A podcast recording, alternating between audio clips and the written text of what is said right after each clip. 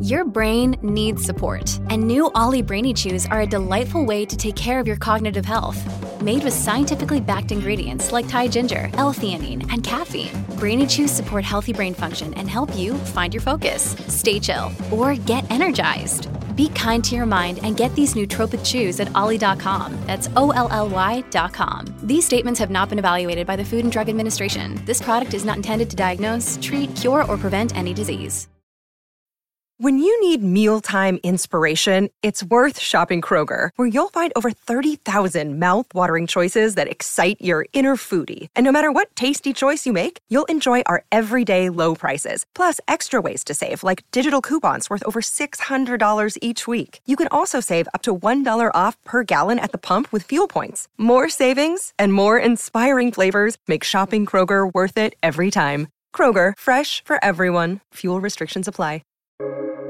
Welcome to the New Books Network. Hi, and welcome to the Ideas Roadshow podcast. I'm Howard Burton, your host and creator of Ideas Roadshow, and I'm delighted to be partnering with the New Books Network to offer you our uniquely eclectic blend of long format conversations with a wide array of experts across many different subjects. The following discussion is a reformatted podcast version of one of Ideas Roadshow's first 100 film conversations that's also available in video and print formats. Visit ideasroadshow.com for more details. History, many people will unhesitatingly tell you, is all about facts. What happened when, where, and by whom. A moment's reflection makes you realize that there must be something more, because, as any high school student will quickly tell you, just memorizing a bunch of names and dates is an incredibly boring and pointless thing to be doing. In order to make sense of the past, then, and make it a subject deserving of our time and attention, the important thing is not so much to know what happened, but why. Not least because doing so will enable us to learn from our collective experiences. But as Princeton University historian David Cannadine is quick to remind us, understanding why the past unfolded as it did is, well, complicated. That doesn't mean that we shouldn't try to do it, of course, quite the contrary, only that we must be constantly on our guard not to oversimplify things. As promised, uh, or perhaps threatened, uh, I did tell you that um, it would be interesting to start at the beginning. Mm. That is to say, your beginning. Yes. How you became motivated and interested in history and yes. becoming a historian to to begin with. So, uh, was this something that uh, had formed for you from a, a very early age? Were you uh, were you passionate about history when you were a very small child? How did it begin for you? It is a very good question. Of course, it's one that I've asked myself a lot, and as I get older, I kind of ask it more, really. I sometimes increasingly wonder how I ever got to be doing what I've been lucky enough to do. That's to say, to persuade people for the best part of 40 years to pay me money to read and write books, which is an astonishingly privileged uh, form of existence, really, for which I'm hugely grateful. I mean, insofar as I can, as it were, help out with that, uh, it would be, among other things, the following. I, I grew up in Birmingham. I was born in 1950 and on the western side of Birmingham. Um, and my mother's family came from what in those days used to be called the Black Country, which was an area west of Birmingham devoted to industrial production. Um, and the Birmingham and the Black Country that I grew up in in the 1950s was still, as I could now see, and perhaps even understood at the time, in many ways recognizably a kind of 19th century Victorian world. Um, the changes in the southeast of England of the 1920s and 30s, the Hoover factories and the arterial roads had rather passed it by. So I think I was always conscious of growing up in a world where there were a lot of things that were kind of old, even though the 19th century wasn't old in the sense that Salisbury Cathedral would be thought to be old. And I was also struck by the fact that there seemed to be this rather close relationship between the countryside and the town. I lived on the western edge of Birmingham where these two things kind of connected. And in particular, uh, heading from where I lived into Birmingham, there was this very beautiful suburb Uh, where rich people, as it seemed to me at the time, lived, called Edgbaston, which had been which where the land was owned by an aristocratic family, who then leased out the plots uh, for houses to be built. Most of them had been built in the 19th century, on which middle class and working class people lived. And I was intrigued by, as it were, that connection. And I wrote about that in the school magazine when I suppose I was only 12 or 13. So I had this curious sense of the 19th century being very close to where I was living and growing up. It was the world in some ways that I inhabited. And I also had this quite complicated sense that the relations between different social groupings uh, might turn out to be at least as much collaborative as perhaps adversarial. Uh, now, I'm probably overdoing that in retrospect and over over determining it all. But well, you I, are an academic. I am an academic, so you know we're probably not very good on motivation, least of all on our own. But those were certainly some of the influences on me as uh, a boy growing up in the 1950s and 1960s. Um, and I suppose, uh, insofar as there's a kind of central area of interest, which is still my main preoccupation, though I've written more broadly on lots of other things, I suppose to some degree it is 19th to 20th century Britain. And so um, that's really, in some ways, how it started. And then my father bought me lots of the volumes of the Pelican History of England, as it then was. Um, and I thought those were rather wonderful, and I read those very avidly. And I did read a lot. I was a very bookish child, I suppose. And so somehow history became a subject for me of enormous fascination. And I was lucky enough to be growing up when, you know, a whole range of writers, uh, Eric Hobsbawm, Asa Briggs, J.H. Plumb, Alan Bullock, A.J.P. Taylor, Owen Chadwick were all producing books of major historical significance, which also reached a broad reading public, of whom I was increasingly one. Um, and so it was a rather marvellous time to be growing up because every year, or indeed every kind of other month, you know, there was another book by one or other of them coming out, which were just hugely interesting to read. And Asa Briggs in particular was a major early influence because he wrote this wonderful history of Birmingham. Um, and ever after, that's always been a book that I wish I'd had the chance to write when he had, which was when he was very young. So I suppose it's a kind of mixture of things. And then I remember I, I, went, of course, to read history at university because by then I was pretty clear that's what I wanted to do. And I always remember this was at Cambridge, going to what was then called the careers service in my third and final year to get some advice. And I went to see them, and they and I said, um, well. I'd thought about the civil service, but I didn't really think that was for me, and I'd thought about applying for scholarships to America, and I thought that was a very good idea. And I thought that maybe this would help me then take up, um, a become a research student um, and become a professional historian. And the man said to me, he said, David, I've been thinking about you, and I don't think the civil service is really quite your scene. I think you ought to consider applying for scholarships to America, and then maybe you'd like to become a professional historian. And I said to him, thank you so much for that advice. I'd never thought of any of that. and so that's kind of how I got started. When you were growing up in Birmingham, you mentioned uh, the sense of history having passed one by. Did you have a, or, or at least a sense of modernity having passed one by to some mm. extent? Um, did you have a sense that you were in a place that was imbued with the spirit of the Industrial Revolution and, and, and that you were close to James Watt, as it were, and, and this, this this sense of, of having, uh, having been at a place that was in the white heat of, of, of really leading the world 100 years previously? Or, or was it more a sense of that was then and this is now? And, and uh, well, it was certainly true that the physical um, creation of the world of Boulton and Watt and their contemporaries was still very much in evidence in the world in which I grew up. Um, my mother's family, the black countryside of the family, lived close to a whole network of canals and railway tracks, which were still very much functioning in the late 1950s and early 1960s when I was growing up. And the central area of Birmingham uh, still looked exactly um, as it did in a very famous print that was done of Birmingham in the middle of the 1880s. There was this mm. area called Chamberlain Square, named after Joseph Chamberlain, um, and in the middle was a memorial fountain that had been put up to him in, in the early 1880s. There was the town hall opposite, uh, designed by Joseph Hansom, as in Hansom cabs, put up in the 1830s. There was the great uh, civic library, uh, in which later on I myself worked as an undergraduate. Um, there was the council house and art gallery, and there was Mason College, which was the uh, beginnings of what later became Birmingham University. And the streets were still cobbled, and there were still some tram lines. Um, the trams didn't run by then, but the tram lines were still there.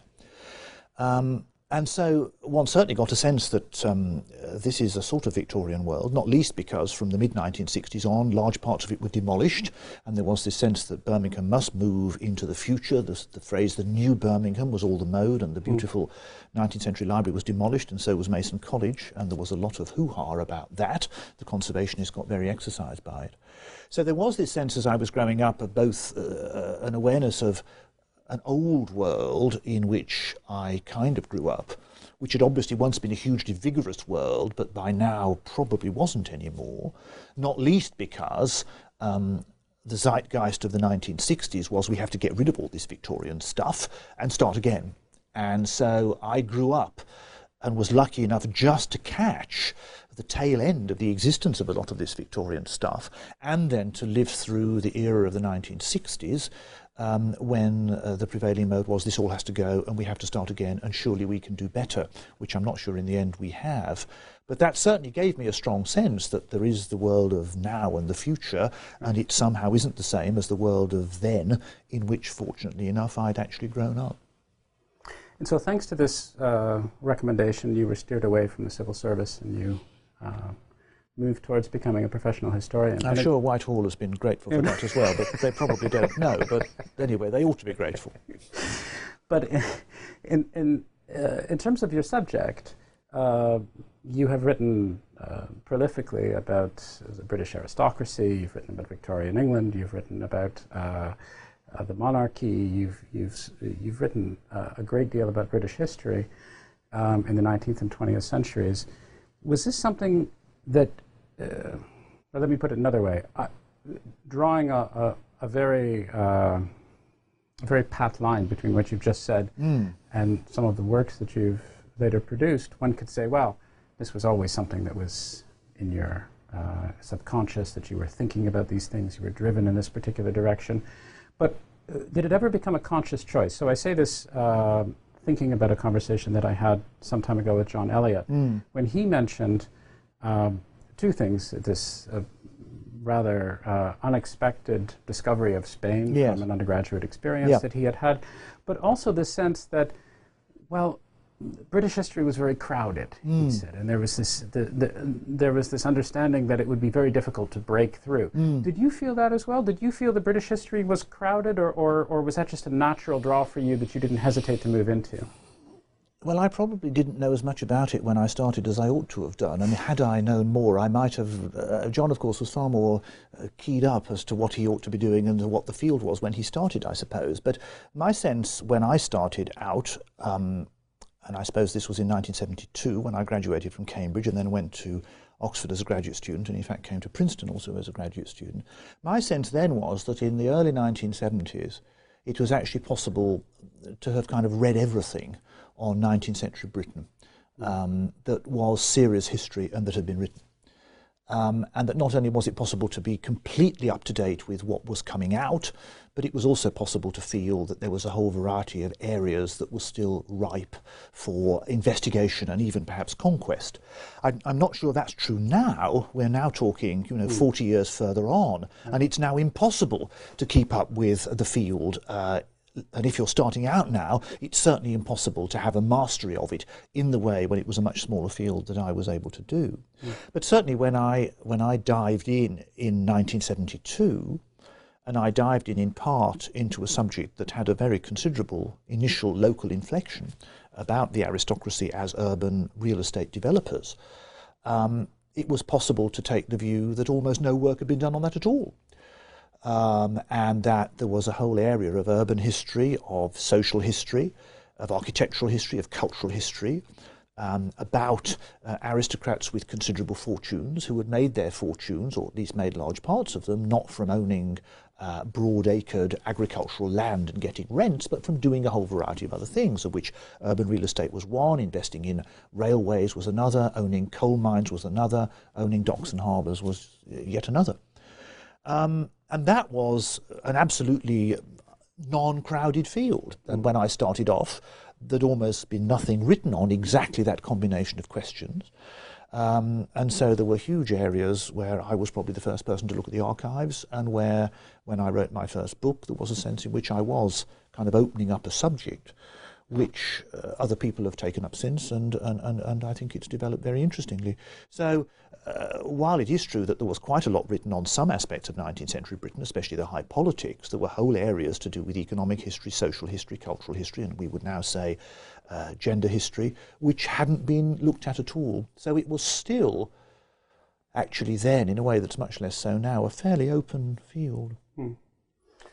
And when one looks at, at, at, your work, I have to ask you this question. Um, I, as a, as a non specialist, I can still group things fairly, uh, I think, fairly easily into, into this domain that we've been talking mm. about. You can, you can look at the decline and fall of the British aristocracy, you can look at ornamentalism, you right. can look at how, how uh, both the British perceived their world in the 19th and 20th centuries and how they were perceived externally right. and so forth.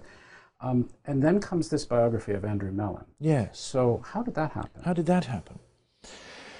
Well, it happened in the following way that um, uh, at the time that I was asked to write that, um, I was a professor of history at Columbia University. Uh, I taught in New York from 1988 to 1998, which gave me, of course, a kind of distance on British history, which I've always found rather stimulating. Um, but in any event, uh, as a result of that, uh, Linda and I spent the summers back in Britain because there was British history to work on. And uh, one evening, it was a Friday evening, the telephone rang and somebody said, um, before even asking who I was, and I didn't say, and they said, This is the Andrew Mellon Foundation in New York. We want you to write the life of Andrew Mellon. And I said, This is David Cannadine in Norfolk, England. You must have the wrong number. and to this day, I think there is some thwarted biographer somewhere else, probably in New York, waiting for the phone to ring. so that's literally how it happened. Um, I mean, as it were, there are always more than one explanation for things. The explanations that I later uncovered behind that were the following. Um, when Andrew Mellon died in 1937, a life was commissioned by his two children, Paul Mellon and Ailsa Mellon Bruce, uh, from a man called Burton Hendrick, um, who was a professional writer. And Hendrick wrote the life, um, but then uh, he wrote it on such terms that the Mellons were paying him a salary and he wouldn't get royalties from the book, and they would decide whether the book should be published or not. Um, and in the end, they decided, in the aftermath of Pearl Harbor and the world kind of moving on from the times of Andrew Mellon, that they wouldn't have it published. Yeah. But Paul, who was Andrew's son and heir, ever after had it in mind that one of these days he'd like to return to it. And by uh, the mid 1990s, which is when this phone call happened, he was in a sort of ending up mood. He'd done his own autobiography, he'd republished the autobiography of his grandfather, Andrew's father. And he went back to this issue of whether the earlier biography by Hendricks, not published, should be updated and published, or whether uh, they should start again. And in the end, Paul and his advisors decided they would start again. Um, and that's how they got to me. Now, how many people had actually said no before they got to me, I was never told. They claim none, but I am not wholly sure of that. But insofar as there were connections and how they got to me, it was the following. Um, at the time that I was teaching at Columbia, my wife Linda Colley was teaching at Yale. And Yale was, of course, Paul Mellon's university. And one of Paul's closest friends there was a man called Duncan Robinson, who directed the British Art Centre, which was the centre that had been formed out of Paul Mellon's own collection of British art. And Linda and Duncan knew each other very well, and I got to know Duncan very well. And entirely by chance, Duncan and Paul Mellon and I had all gone to the same Cambridge College as undergraduates. Hmm. Britain is a very small world called Clare. And what is more, when Paul Mellon went to do a second BA at Clare, having been an undergraduate at Yale, he studied history and he attended the lectures of the then Regius Professor of Modern History, who was a man called George Macaulay Trevelyan, whose biography I had just written. Mm-hmm. Uh, and so my name, I think, came up uh, as a result of these connections. Moreover, I'd written a book called The Decline and Fall of the British Aristocracy, and one of the themes of that was the sale by impoverished British aristocrats of great works of art to American collectors, of whom Andrew Mellon was one. So all those bits of this jigsaw, I take it, kind of fitted together. Um, and so I was asked to write the life of Andrew Mellon for those reasons, insofar as I've been able to reconstruct the story. And since it was a kind of upside down coda to the decline and fall of the British aristocracy, uh, it seemed to me I would be out of my mind not to say yes. And so I did it. Um, and it was a marvellous project. Andrew Mellon was a very difficult man, um, a very shy, retiring man of few words um, whom, after 15 years of living with him, as it were, I don't think I got to know any better or felt I knew any better at the end than I did at the beginning. But he lived an amazingly interesting life as this Pittsburgh banker and venture capitalist who created Koppers, Gulf Oil, Alcoa, Carborundum, was really the man who transformed Western Pennsylvania into this great industrial area that it was. Then he was Secretary of the Treasury um, and then he was also a great art collector and he created the National Gallery of Art in Washington. So it was an extraordinary life. And to be invited to write it was an amazing fluke. Um, and I said yes, and I wouldn't have missed it for anything. Okay. Talk a little bit about um, the art of writing biographies and, and how that may differ from narrative forms of history and other forms of history. You talked about living with Andrew Mellon for 15 years and not having necessarily a sense that you knew him any better 15 years afterwards. Um, do you have a, well, let, let me ask you a, a, more specific question because I understand that's what I'm supposed to do.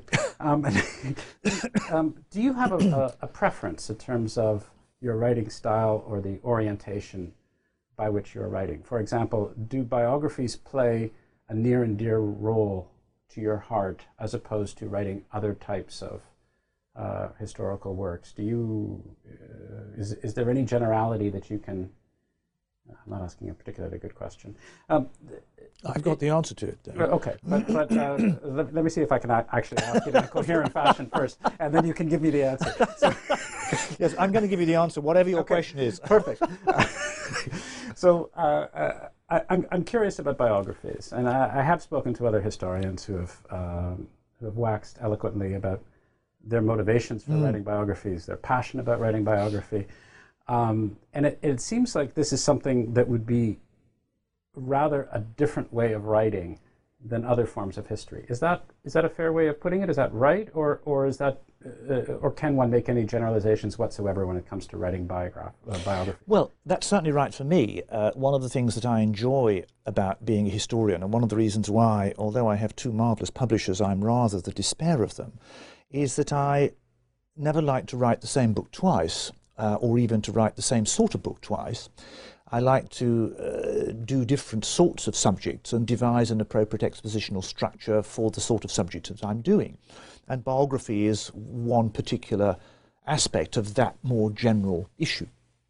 It's also the case that one of the influential figures in my life as a historian was J.H. Plumb, um, probably not as well read now as, or widely read now as he used to be, but when I was growing up, he was another of these extraordinary figures, along with Briggs and Hobsbawm and all the rest of them, who were producing books of enormously high quality, which reached a broad audience. And of course, the great, alas, unfinished project of his writing life was the biography of Sir Robert Walpole, of which he wrote two volumes, uh, but never actually finished it. So I kind of grew up with that along with lots of other things. And I, while I was dimly aware, even when taking A levels at high school, that there was a kind of debate about should historians write biographies and are biographies written by historians the same as biographies written by professional biographers. Nevertheless, I wasn't entirely sure that that was a very interesting issue. It seemed to me that biography was something it would perhaps, as I uh, matured or tried to develop into a professional historian, would want to have a try at. And so I've written uh, three biographies the biography of George Macaulay Trevelyan, the biography of Andrew Mellon, a short biography of George V, which will be coming out this December, no, December, November. And I've also just been appointed the new general editor of the Oxford Dictionary of National Biography. Hmm. So it's an interesting subject for me. And certainly I've tried my hand at it, but again in various different guises. The Trevelyan book uh, was organised thematically it didn't seem to me that, as it were, the day to day substance of Trevelyan's life was particularly interesting. Most academics don't actually live very interesting lives. They might do interesting work, but they don't live interesting lives. And I was eager in the life of Trevelyan to draw attention to the, the nature of his work, the dominant themes which ran throughout his life as a historian, and how to some degree those engaged with his broader public work. So, so that life uh, has a set of thematic chapters, each of which goes all the way through his life. The Mellon book is a full dress biography. Um, it's very long. It depends on a huge array of archival resources, which uh, sources, which I was able to get round because I had research assistants who could do some of the work. And that proceeds very much chronologically, although within each chapter because Mellon had many themes to his life his private life, his family life, the money making, the bank, the businesses, uh, the art collecting, the philanthropy, the politics. I had to structure within each quite short span the different themes and to kind of move the life forward year by year on a whole variety of different fronts. And then the George V life um, is a short life. It's only 25,000 words, and it's five chapters of 5,000 words, which turns out to be exactly the right length for dealing with him. So again, in each of those cases, uh, I mean, the, the, biographies were, I suppose, written to a slightly different remit, um, imposed by either the publisher or, in the case of Mellon, the Mellon Foundation. But they have come out as very different sorts of works. I enjoyed writing them all. I do think that historians write biographies differently from professional biographers because I think we have a broader sense of context, mm-hmm. A broader recognition that the historical process is not just driven forward by single individual figures. The great man theory. The great man theory.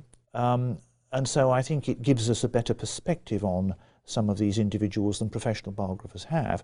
But certainly for me, um, writing those three books has been hugely interesting. I mean, entirely by coincidence or chance, all three of them were rather gruff, shy men. Barking shyness is a phrase that would apply to all of them. So I think it's high time I wrote about someone who laughed rather more and talked rather more. So I'm still in the, do, do the market. Any, do, do, you have any up your sleeve? I was going to ask you that. Do you have any, any different characters? Um, you think, oh, I would just love to write a biography of this particular individual uh, uh, uh, as part of perhaps a greater historical context or to illustrate a particular point or just because they're fascinating individuals and I, am interested in digging deeper into that era, that time. I don't have anybody specifically on the stocks at the moment. I've written an awful lot of essays about Winston Churchill, which about whom I love to write, and certainly he didn't do barking shyness, so that's a different mode altogether. And he's enormous fun, and I teach a junior seminar here at Princeton on Churchill and Anglo-America, which seems to go well. And probably one of these days I might end up writing a life of Churchill. Um, there are lots and lots of them already, so one might want to ask, is there any room for another one? But I think there might be. Mm. So that's a subject that maybe one of these days I'll get to. I also have the idea of writing a, a kind of uh, a book which would consist of a, a, a, set of essays about British composers. Uh, it would probably be Sullivan and Parry and Elgar and Vaughan Williams and Walton and Benjamin Britten. And I'm rather interested in the notion of looking at composers as historical personalities, uh, not just, as it were, as great men who compose great music, though that could be said of all of them, but where they came from, what their social origins were, what their education was, mm. um, how they presented themselves as composers, how much money they made, what honours they got, um, and how far their work uh, has remained in the repertoire since they died. Um, and I think that might, it, it, it'd probably be called Composers Without Music. And I should have thought that's an absolute no-no for any publisher. But it seems to me a rather good subject. Uh, well, it might. it might work. So that, that's another thing that's somewhere down the road. But one of the difficulties, of course, as, as you get older, as we all do, is you reach the stage, I mean, I can think of at least 10 books I'd like to write. But since uh, writing books takes quite a time, the brutal truth is that's not going to happen. Mm. So at some point one has to decide which ones to try to write and hope to live long enough to write those and which ones not.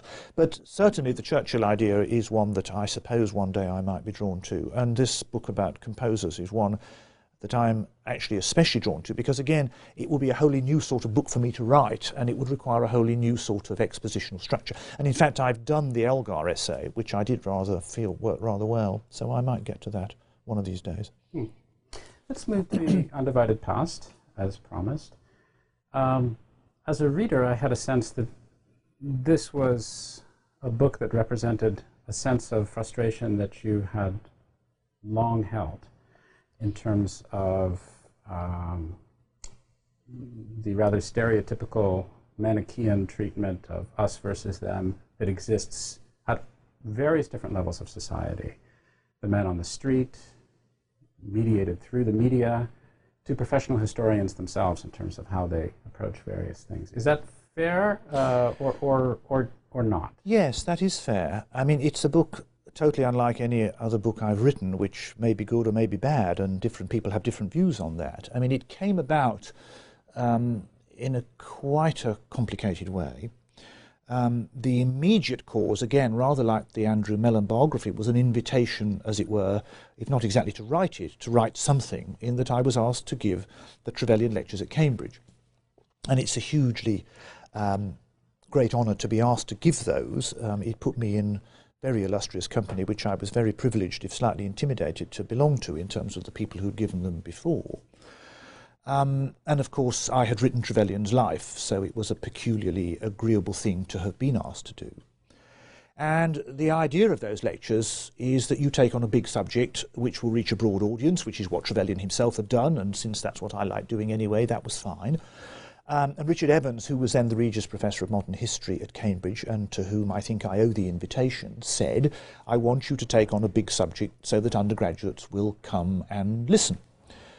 And so I said, well, what about religion, nation, class, gender, race, and civilization? You know, is that, how's that? is that big enough? And he said, all right. Grudgingly, he said, all right. So that was, as it were, the, the proximate reason as to how I got to that. But uh, you're right in your thought that in some senses it was a book that I'd been toying with for quite a while. And uh, where it sits in the kind of Cannadine oeuvre to the extent that that's a, a subject, is that it's the third book in a trilogy I never ever intended to write. And the first book in that trilogy is Class in Britain, which, again, uh, I wrote because I was invited to give a series of public lectures at Columbia when I was on the faculty there. And Class in Britain was about the way in which perceptions of British social structure had shifted from a kind of Marxist view of class conflict to a rather different view on the part of academics. And that had opened up a whole new set of ways of thinking about British social structure, not just in terms of us versus them, or upper, middle, and lower classes, but also in terms of a kind of much more elaborately graded hierarchy.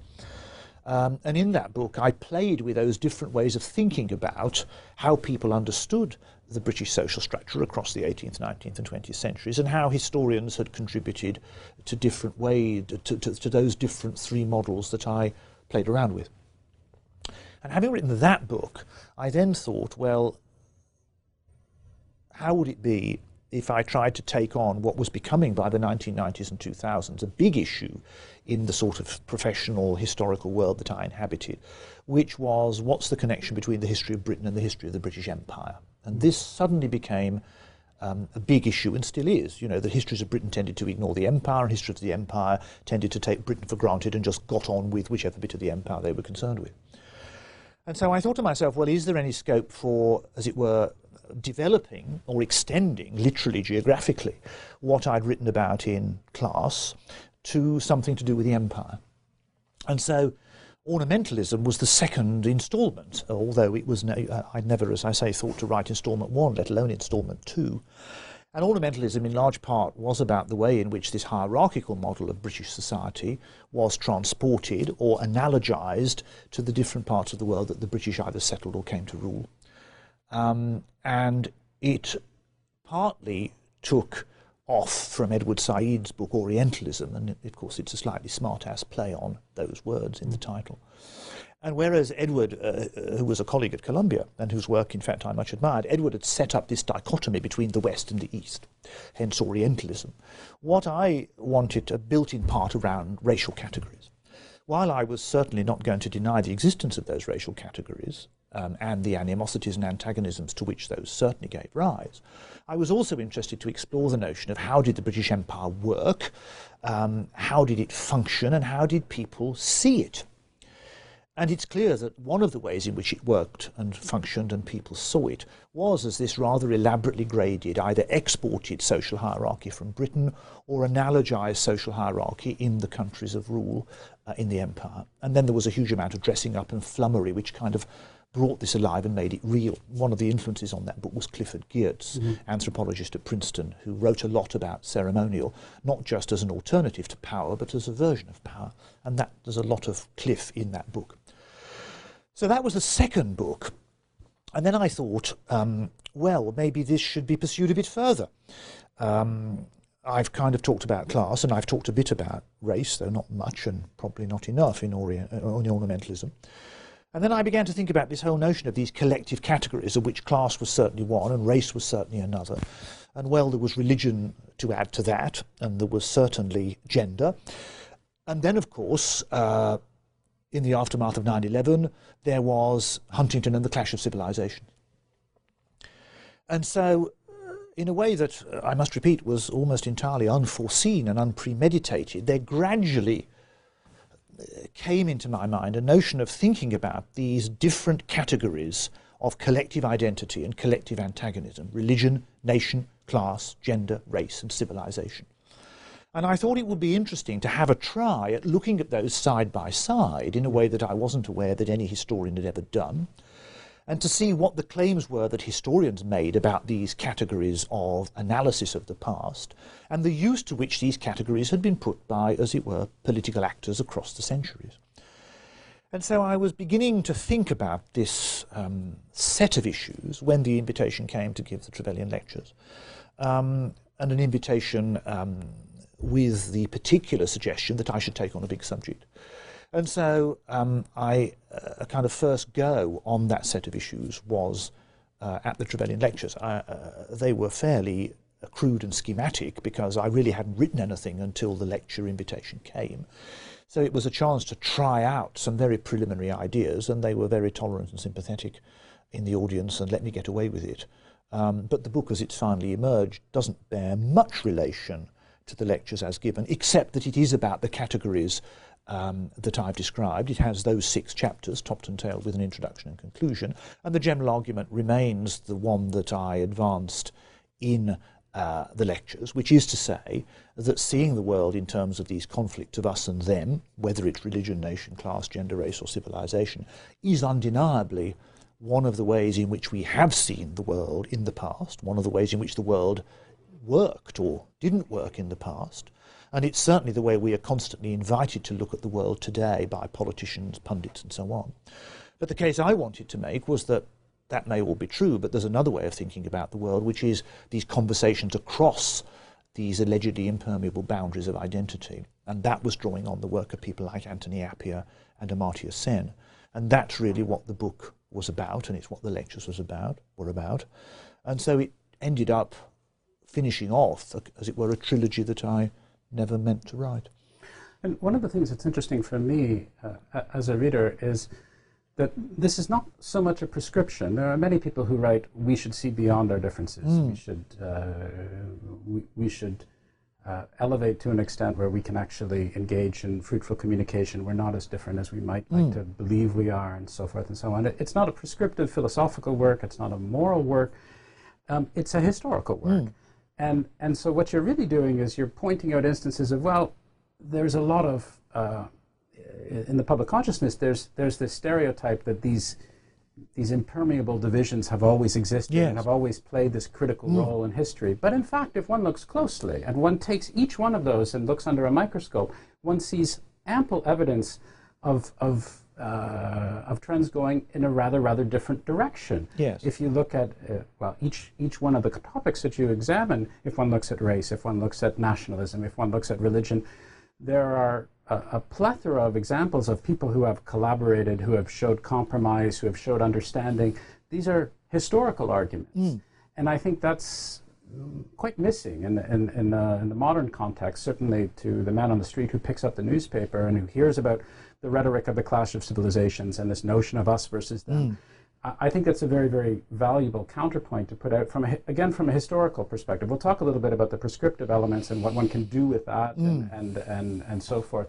But um, but historically, I, I think it's uh, it was at least quite salient for me to be able to look at this and say, oh my goodness, I wasn't aware of this, I wasn't aware of that, I, I had no deep understanding of that because I think many of us unthinkingly react in a way to say, well, this is inevitable. This mm. is an mm. aspect of the human condition, in fact, that, um, that it's, it's part and parcel of being human to be in an antagonistic position.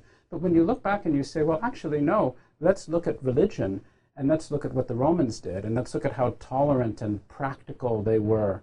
Um, not everybody reads Gibbon as closely as, uh, right. as Indeed. you do. and, and so to, to be confronted with this and to recognize, especially in, in this current climate of uh, religious warfare and clash of civilizations, um, I think it's refreshing to be presented with striking arguments to the contrary uh, to establish dogma, to establish wisdom that are based on a historical record. So, uh, so thank you for that.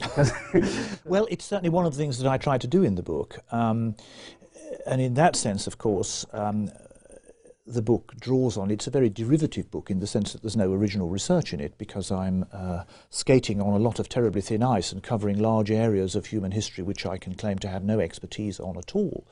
But certainly one of the things that I wanted to do was to draw out a lot of historical work, quite a lot of it rather recent historical work, which has explored in different contexts and with reference to different categories the sort of conversations across the boundaries of identity, uh, which historians I think are becoming increasingly aware have occurred. Um, so, for instance, um, in an earlier time, it was uh, commonplace, I suppose, to present the period of religious wars from the Reformation through to the end of the Thirty Years' War as a time of constant religious confrontation between Protestants and Catholics. But what a lot of the recent work, uh, I must repeat, it's not my area of expertise, but so I've been able to learn, has shown is the extraordinary way in which uh, if you go down from the level of theological disputation um, or princes fighting each other in the name of one religion rather than another religion and look at the way people on the whole were living out their lives, it wasn't on the basis of those antagonisms at all, that right. there were households in which uh, the servants might be of a different religious faith from the people who employed them, that churches were used for a Catholic service and then for a Protestant service, that there were a whole variety of interconnections uh, in ways that previously we hadn't understood as much as I think we now do. And uh, one of the things that the book is therefore doing, uh, or at least try to do, is to, as it were, report on the way in which historians, some historians, not all, have recently begun to see that uh, the history of humanity is about the history of conversations and dialogue as much as it's about the history of antagonism and war. Exactly. And, and so, so this, this gives one a sense as a, as a layperson that, well, hang on, what we may be led to believe is necessarily inevitable, that there will be this clash, that people have always uh, uh, focused on differences mm. between uh, uh, various different characteristics, is in fact, uh, not only is it not inevitable, it's not even true if, if, if one looks carefully. Of course, there have been uh, many clashes. Of course, there, there much of human history can be interpreted mm. in this particular, yeah. in this particular yes. way, and you're not denying that. But that's not to say that it's inevitable. It's, it's not to say that it's always been the case. And it's not to say that it will necessarily be the case in the future. And, and one of the things that I thought was being communicated to me when I was reading this book um, was a focus on, well, what is history for anyway, if you actually look mm. at hmm. it?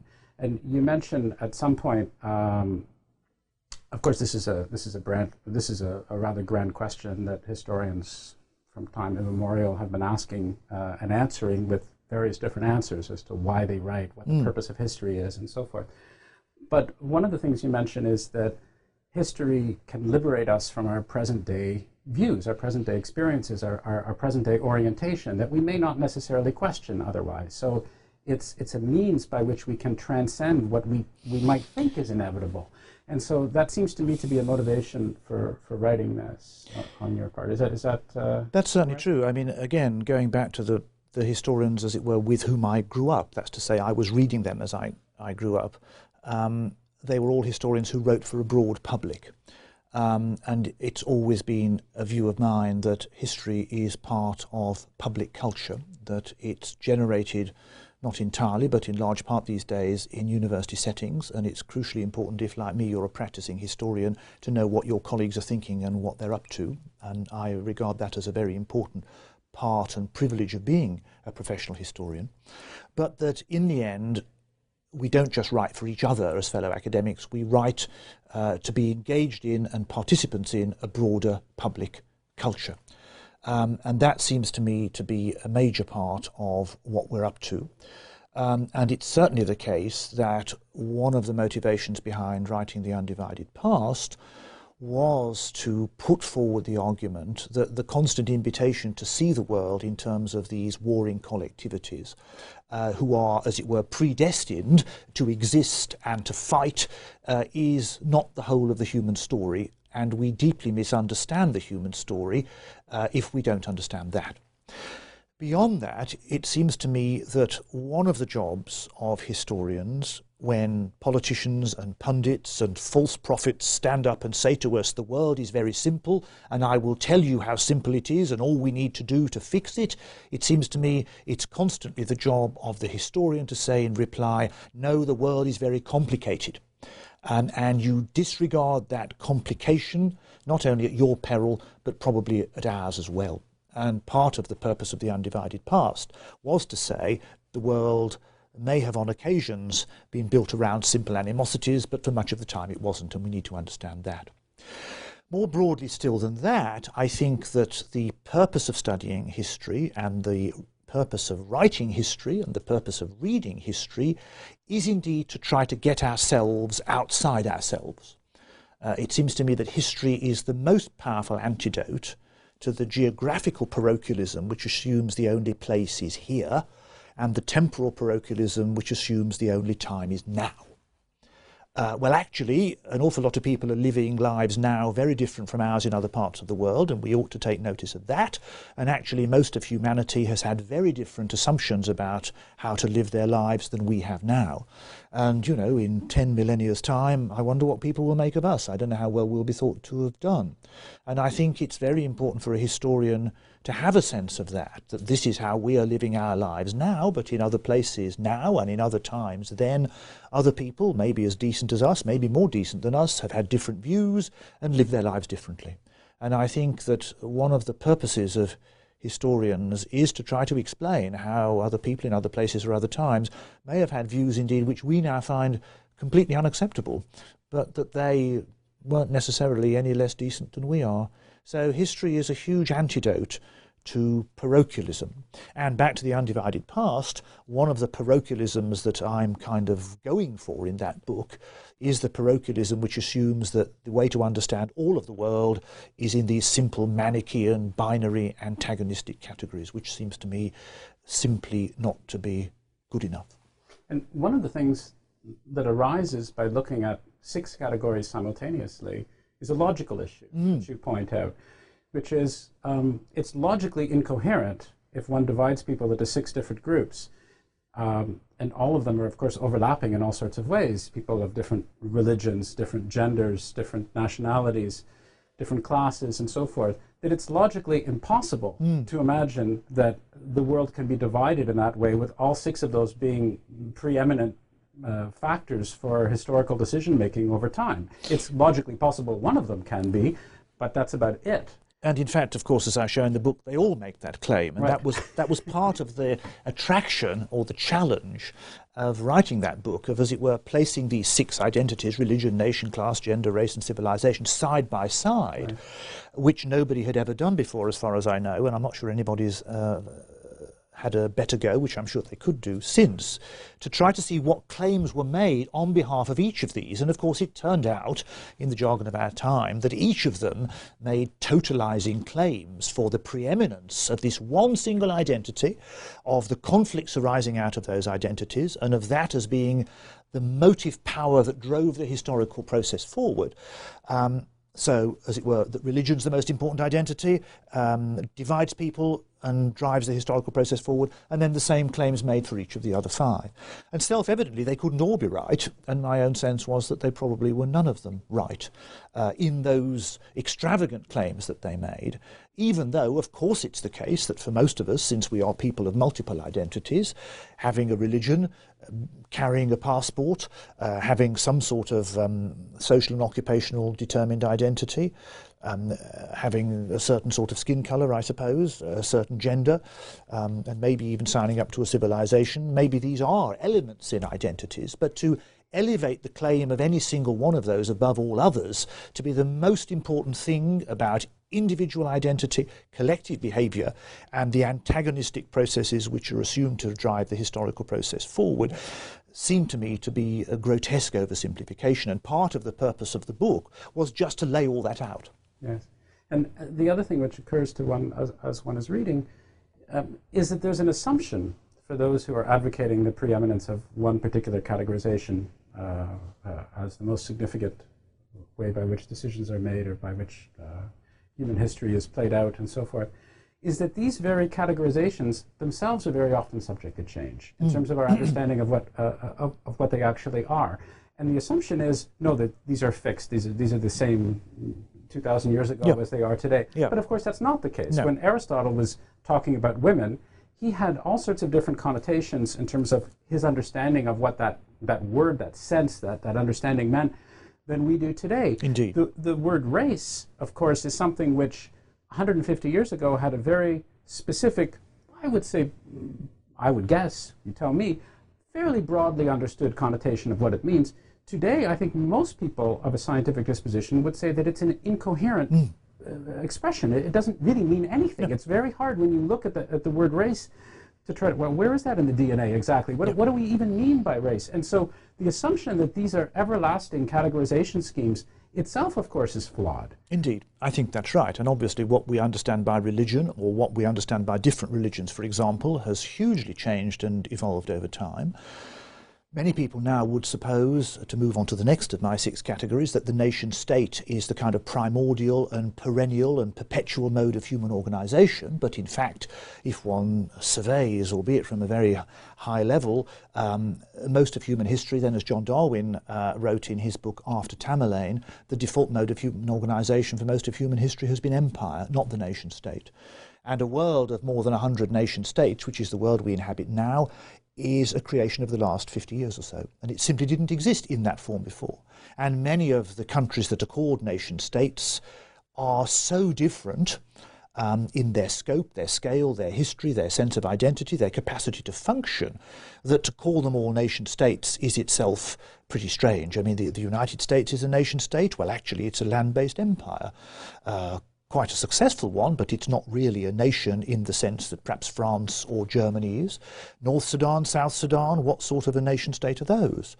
Um, India, uh, Bangladesh, Pakistan, how did they come into being? What are they based on?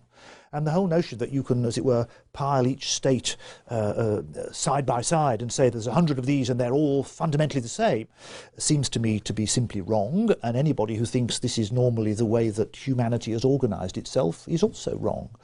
So we have to be quite skeptical about these categories, um, these identities.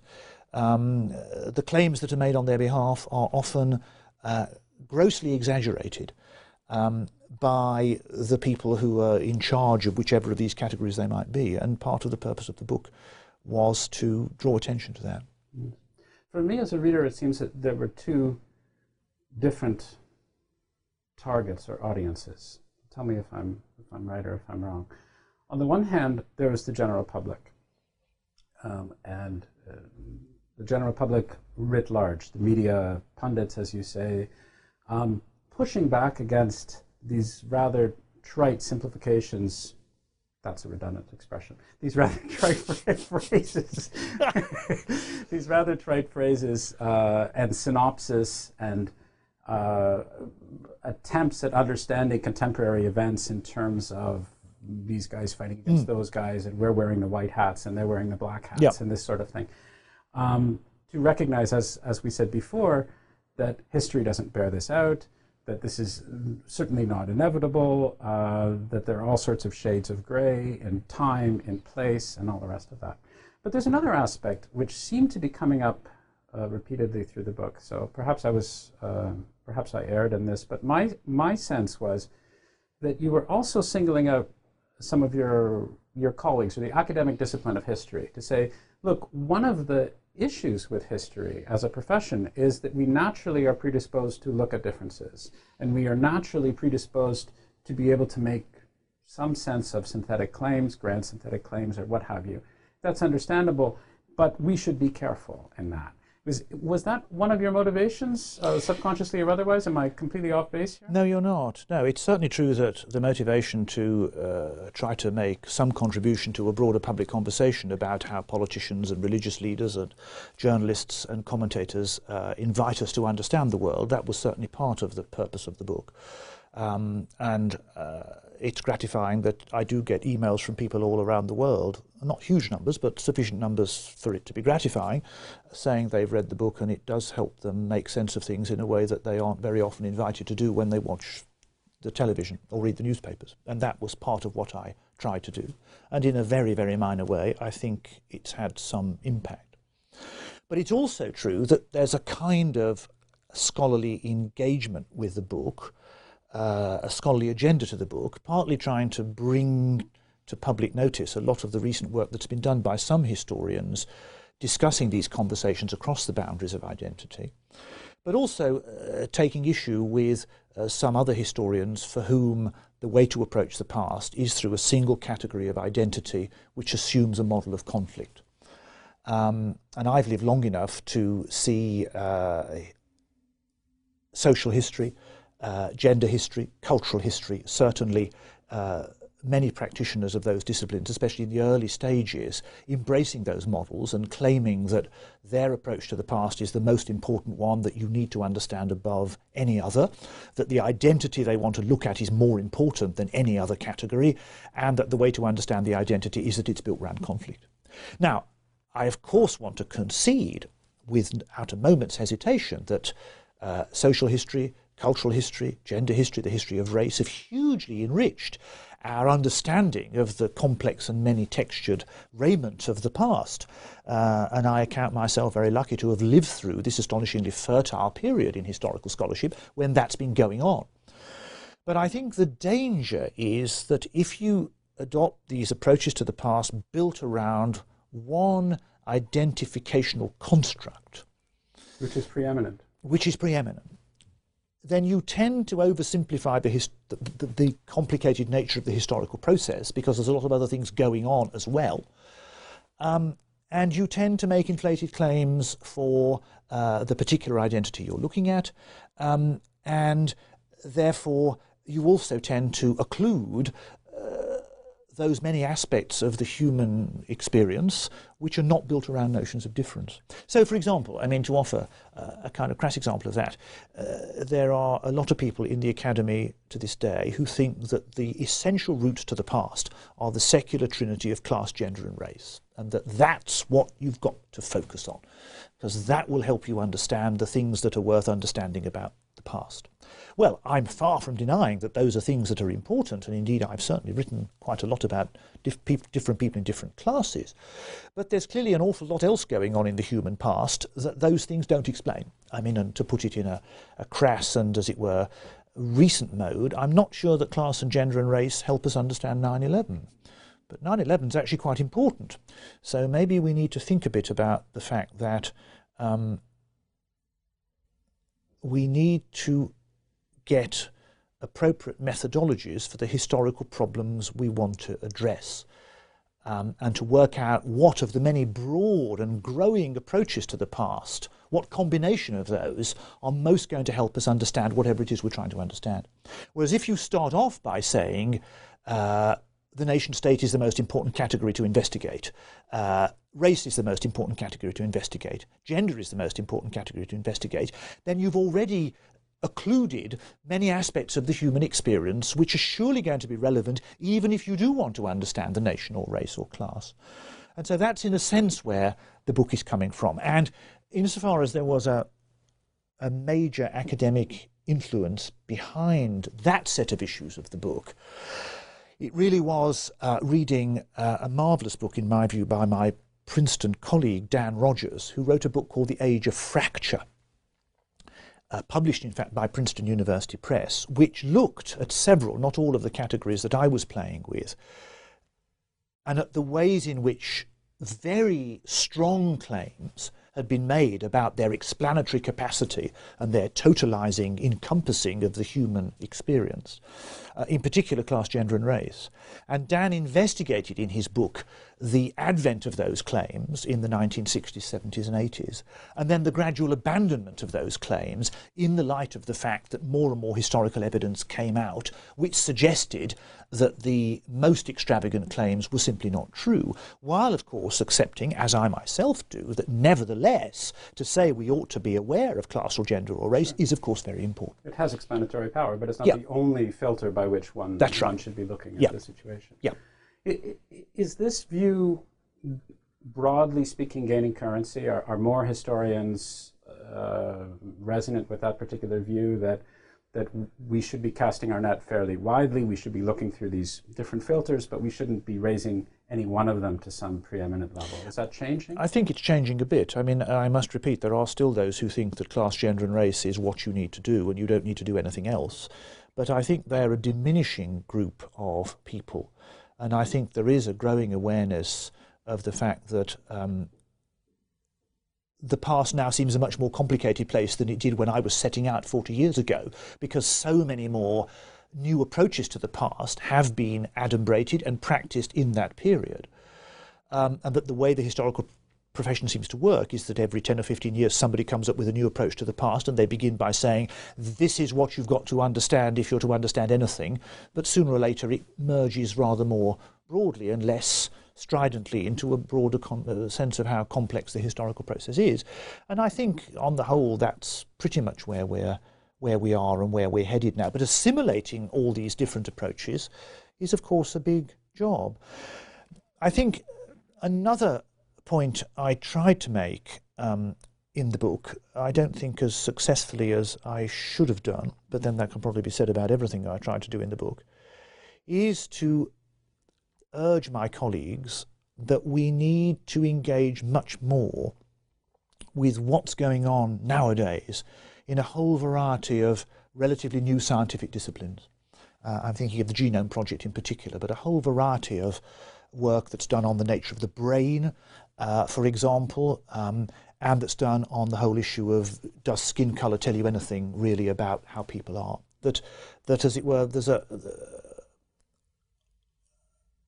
there's been a big impulse, I think, over the last 20 or 30 years, still very flourishing, on the part of certain scientific subjects to start asking what does it mean to be human and what's human identity, both in terms of how the brain works and in terms of kind of how the body looks and how it functions.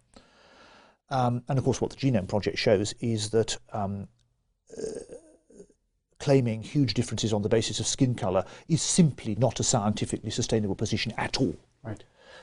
Um, and it seems to me that there's a lot of this work now about what it is to be human, what human identities are, which is, as it were, about psychology and physiology, that I don't think historians are engaging enough with. I certainly make no claim to have engaged with it remotely adequately myself in writing this book.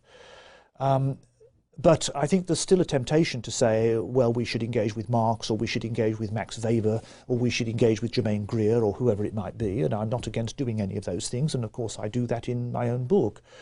But I think that the, the big conversation that we are not having enough of and that I think with neuroscientists yeah, and geneticists exactly so. so uh, and, and, the conversation that historians ought to be engaged in is exactly that conversation that you've just described. And I suppose part of what I try to do in the book, but I think from an inadequate basis of knowledge on my part, um, and therefore inadequately advocated, was to urge that we really need, and by we I mean historians, to get in on that conversation. Are, are geneticists and neuroscientists doing their bit? I, I mean, let, let, me be very local. So here we are at Princeton. Mm. Do you have opportunities?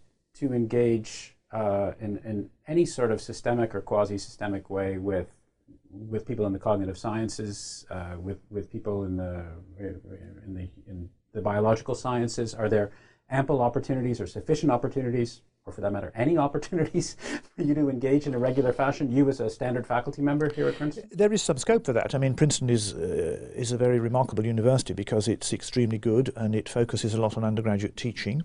Um, and the faculty, and compared to Harvard or Yale or Princeton, it's quite a small place. So it's actually easier to uh, interact with faculty here because there are fewer of them. Um, and there are quite a lot of opportunities for that. I think there ought to be more opportunities for that. I think that the conversation between the humanities and the sciences, I don't want to get back to C.P. Snow and his two cultures, but I think there's probably more scope for that conversation now than there has ever been before in my lifetime. I mean, in the old days, you know, the two cultures was an educated person ought to know not just about mm. whether Alfred burnt the cakes, but what the second law of thermodynamics is. And it was simply that, that these are things you need to know as a kind of educated person no doubt they are. But I think the, the, the agenda, the arena of conversation now isn't where we ought to know all these things because we ought to be well-rounded figures, though no doubt that's true. It's that they're directly relevant. It's that they're directly relevant and there is the, there's a conversation to be had. Mm.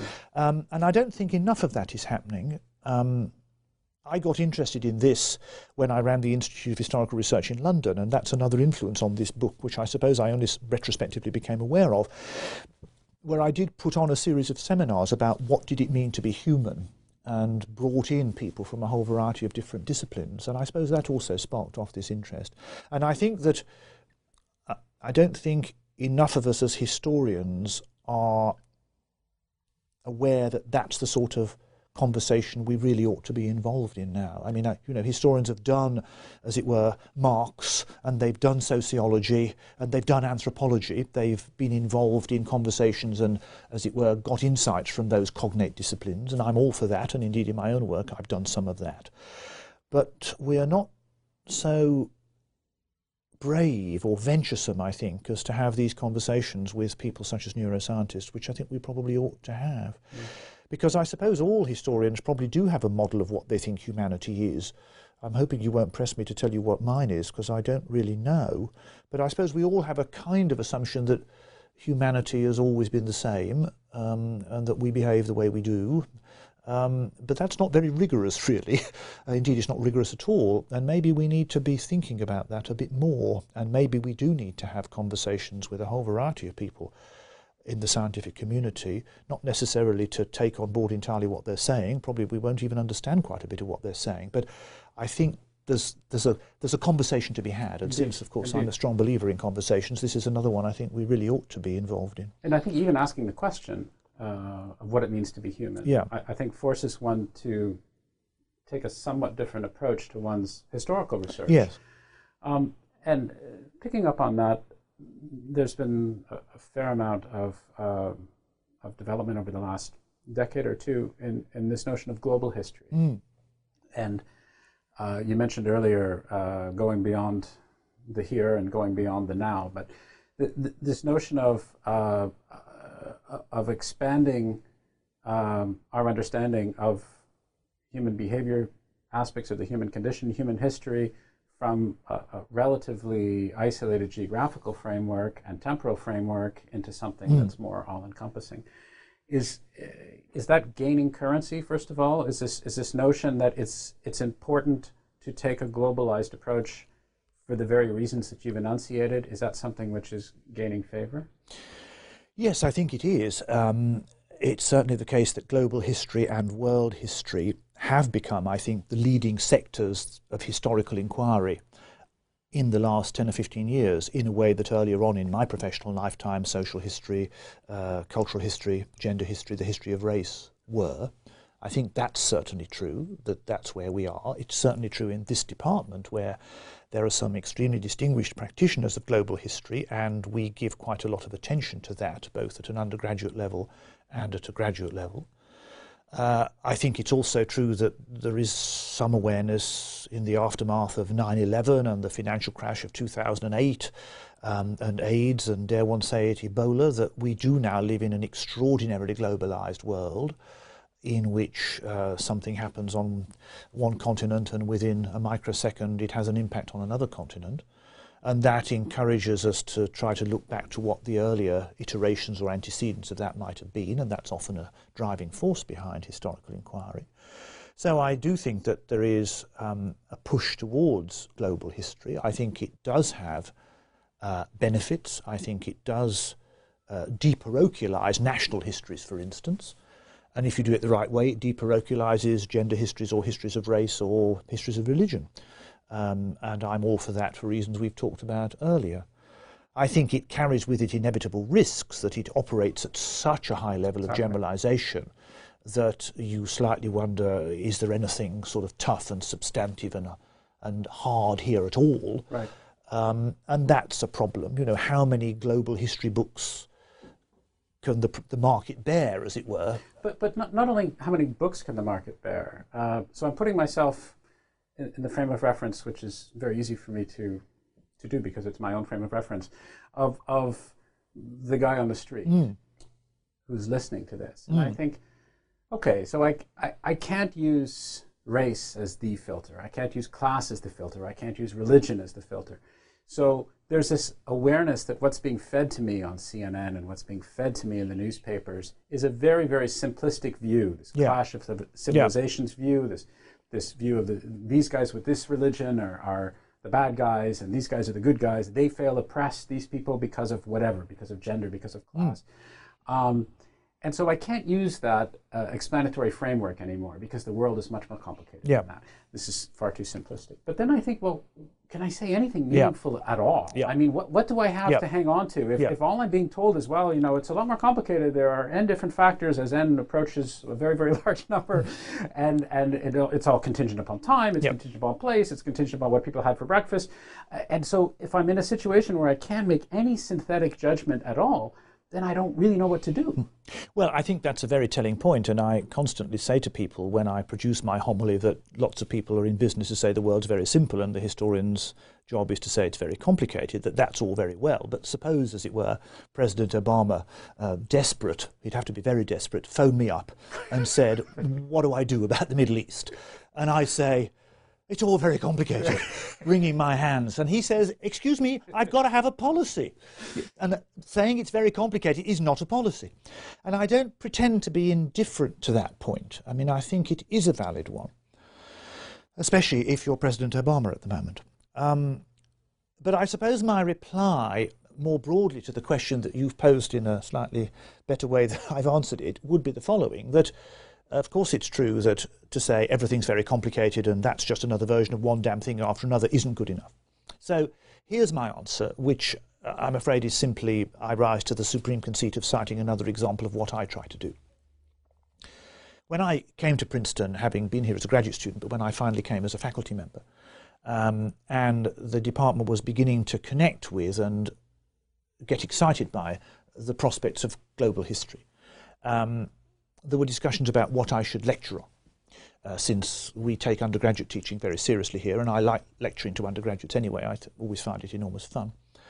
Um, and I said, uh, oh, well, you know, in the old days at Columbia and at Cambridge, I taught British history. And, and the reply was, well, that's fine, but actually we'd like something which might, uh, as it were, allude to that, but which should look more fully at some issues of global history. And I said, all right. I said um, I have done quite a lot of work um, on monarchies and on empire.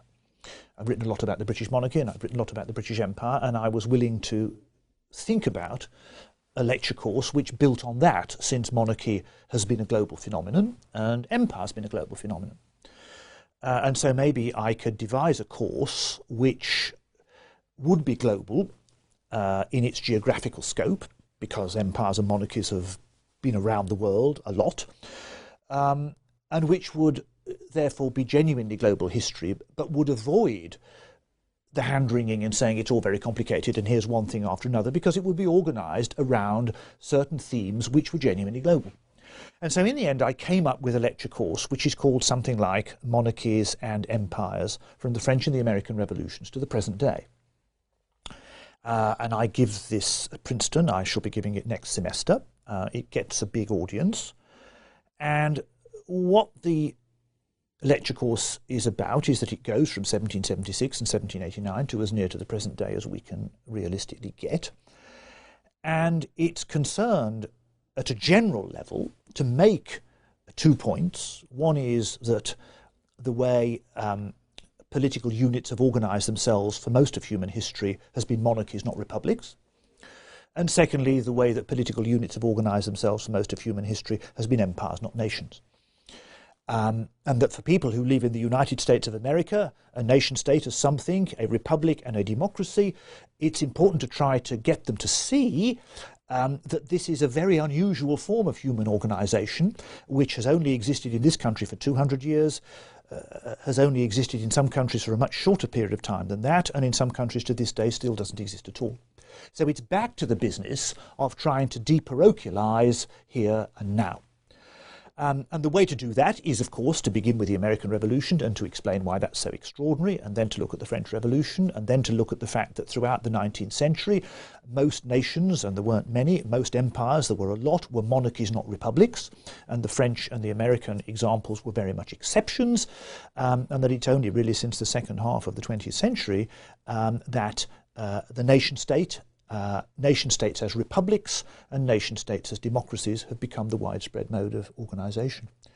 So that's an attempt to do global history because in the process I lecture about the United States, about sure. Latin America, about Africa, about Russia, about China. Mm. Uh, with I a do, strong focus, with a comparative yeah, focus. with a comparative focus. But it's in pursuit of this broader point, since we are here to educate the gifted young, to provide them with some navigational equipment to make their way through life. That's what a liberal education is for. The purpose of the lecture course beyond that is to get them to understand that there's no guarantee that in their lifetime the nation state will remain the prevailing form of human organization. And whatever they may not like about the United States, it is a pretty remarkable and pretty unusual place. And so that's an attempt to do a certain sort of global history with a certain kind of specificity. Um, built around these notions of empire and monarchy, and then subsequently of the republics and nation states. And I kind of hope it works.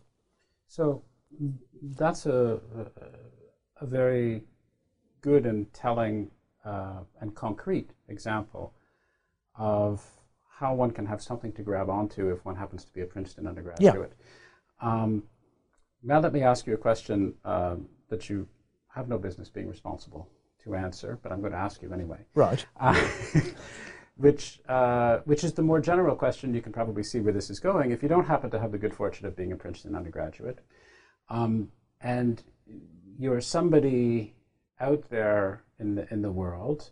You just have the media interpreting events for you. You have various books to read. Mm. Um, it's a variant on the question of well, what if uh, President Obama would phone you up and say, yeah. "I need a policy." If you, how how might we be able, in some conceivable possible world, to structure contemporary society broadly defined, to be able to somehow not descend to the shallow, simplistic, media driven stereotypes, which, after all, are a driving force in our contemporary hmm. democracy. Mm. I mean, this is how leaders get chosen, this yep. is how policies actually do get mm. made. Um, how might it be possible for us to develop some sort of framework so that your average, the average citizenry can be more historically sophisticated? Not perhaps to the extent of, of, of a of a Princeton undergraduate, but how can we do a better job in avoiding these these uh, trivial pitfalls of, uh, of, simplicity in terms of these Manichaean dichotomies, which are so clearly uh, not terribly productive and not even true for the most part um, on a societal level. How's that for a tough question? It's an extremely tough question, um, and uh, you may not even know how tough it is. When I um, found myself at a party here at Princeton um, about a year ago, um, I was in conversation with Neil Rudenstine, who's an old friend, um, former provost of uh, Princeton, former vice president of the Andrew Mellon Foundation, former president of Harvard, um, a very significant figure whom I much admire. Um, and um, uh, at some point, I don't know, 12 months ago, no, it would be longer ago than that, two years ago, three years ago perhaps even, um, Neil asked me what I was writing. Um, and asking an author what they're writing and they tell you is rather like asking someone how they are and they tell you. You know, it's a deeply boring thing to do and you really shouldn't do it. Anyway, I told Neil and I trotted out the usual thing about religion, nation, class, gender, race, and civilization. And Neil said, um, and, and he was very tolerant and long suffering, and he said, Yes, I'm really sympathetic to what you're trying to do in this book. I think it really needs saying, but I have to tell you, nobody will take any notice. Uh, and what he meant by that, in, I mean, that in a sense is his much more pithy version of the question that you've just asked. Um, because what Neil really meant was it would be nice if we could do something with that, but we don't seem to be in a world where we can. Well, if he can't come up with an answer to that and you can't, I'm not sure I can either. But I suppose um, one goes back to the notion that this republic was founded on the idea of an educated citizenry. I take your point that not everybody can be lucky enough to come to Princeton. Um, I take your point that the media, uh, even parts of it that should know better, um, is interested in seeing the world in these binary terms, um, either, as it were, presenting both points of view and assuming they're in conflict, or just presenting one of the points of view, which is, I think, a recent and particular trend in this country. Um, these are not helpful developments. Um, I think the notion of a serious commitment to trying to be, in some senses, uh, more aware of the complexities of the human condition and the degree of contact and the conversations across the boundaries of identity. It's like good news in newspapers, it doesn't sell. Mm. So getting people to sign up for it as a commercial proposition is, I think, not easy. That's hard. It's hard to do. And I it's mean, hard it requires, to do. It requires a lot of uh, honesty, intellectual rigor. Uh, it's very easy to fall back on these pat yes. stereotypes. I mean, I suppose the area where I would like to think there might be some hope, um, but I'm not sure there will be, but since I'm an optimist, let's go with hope, is that I think we are on the brink of, or at the beginning of, a huge revolution in higher education as a result of IT, as a result of the world of MOOCs, where it's going to be possible for a global audience um, to listen in to lectures previously confined to the lecture room in certain universities. Um, now, there are clearly lots of teething troubles with that, and maybe some of them will prove impossible to circumvent uh, or surmount.